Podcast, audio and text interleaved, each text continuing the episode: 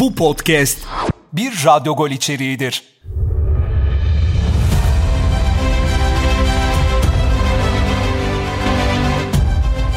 Efendim yeni bir Futbot'a hoş geldiniz. Futbot'un bu bölümünde sevgili Derman Bulut'la birlikteyiz ve 7. bölüm oluyor herhalde değil mi Dermancığım?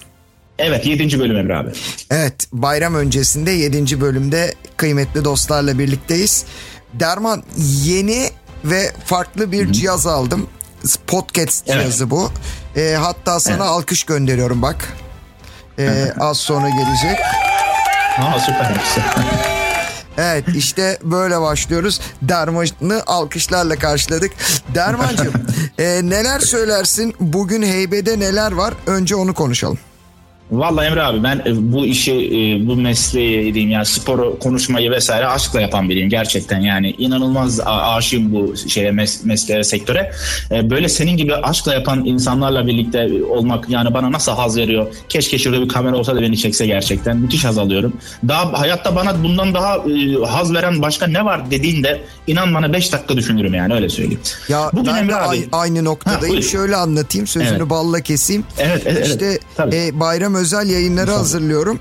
Ee, sabah saat evet. beş buçukta radyoya gitmiştim. Şu ana kadar hala kurgu yapıyorum. Yani şimdi senle de bu konuşmayı yaptıktan sonra kurgusunu yapacağım. Hemen bizim evet. podcastçilere yollayacağım. Bu bağlamda aşkla zaten yapmıyorsan bu meslek yapılmaz, yürümez. Evet, evet, evet. Aynen aynı şey düşünüyoruz. Evet bugün e, iki kavram üzerinde duracağız. Underlap ve overlap kavramı ülkemiz futbolunda hani oyunu geniş çerçevede izleyip sahada neler olduğunu anlamak isteyenler için zaten bu podcast'i yapıyoruz podcast'leri. E, burada önemli iki element underlap ve overlap kavramı var. Yani bu iki kavram ve e, tanımlarıyla alakalı da yani teknik yayın yapan hiçbir yayın organında herhangi bir veri olmadığından e, ilk veriyi inanın e, ilk veriyi burada biz ver, ben vermek istedim açıkçası.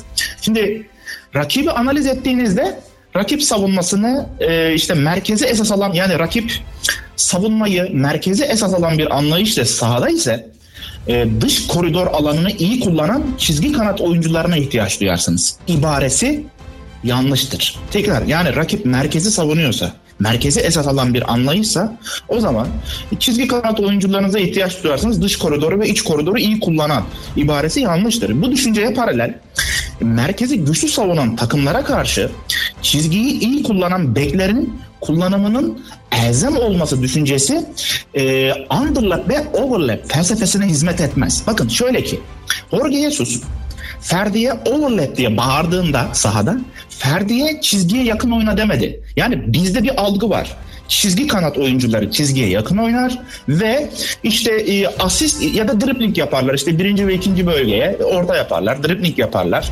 Burada underlap ve overlap kavramlarıyla bunlar bağdaşmaz. Yani başka ne yapar bu bek oyuncuları? Hatta daha çok.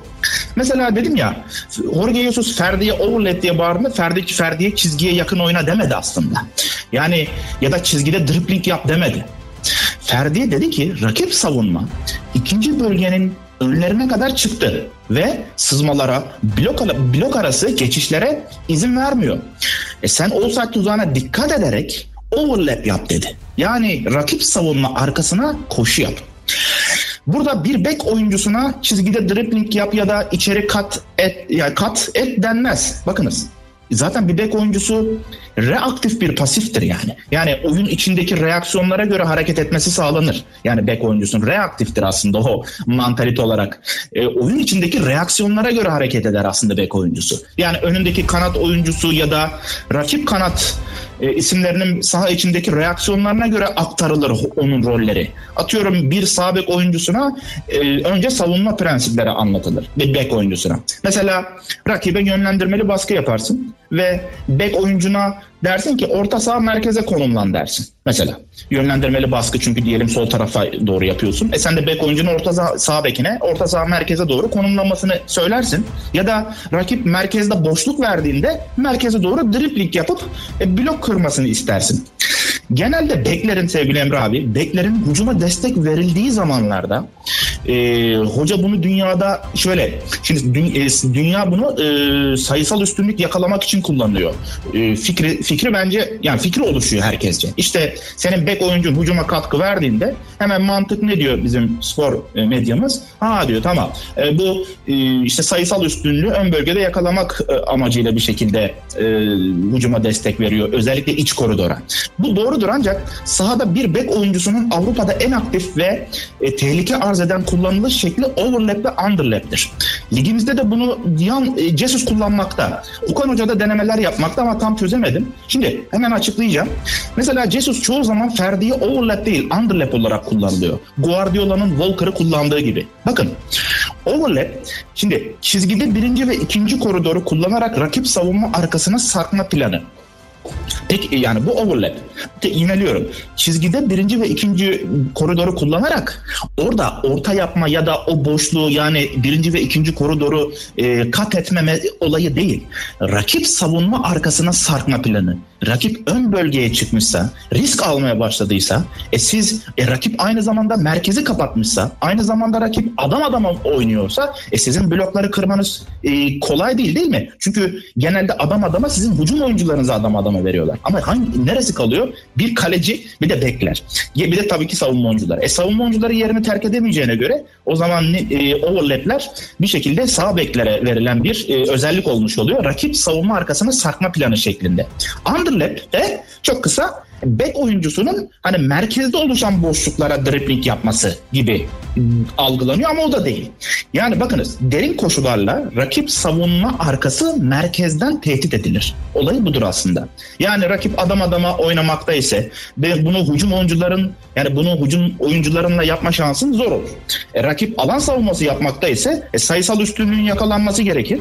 Yani her durumda e, deniz feneri böyle ışığını beklerin üzerine yansıtır. Geriye adam kalmıyor çünkü. E, Okan Hoca'nın yardımcılarından biri Sasha Boye için e, iç sahadaki Gaziantepspor maçında underlap diye bağırmıştı.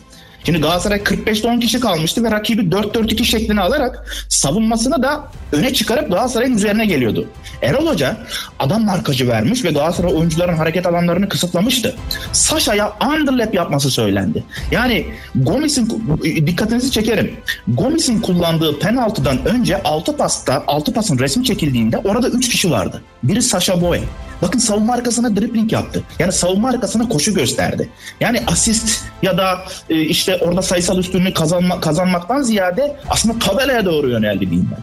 Yani Seferovic'in golünde de ikinci golde de altı pasta Seferovic'le birlikte sadece bir kişi vardı. O da Sasha Boye'ydi.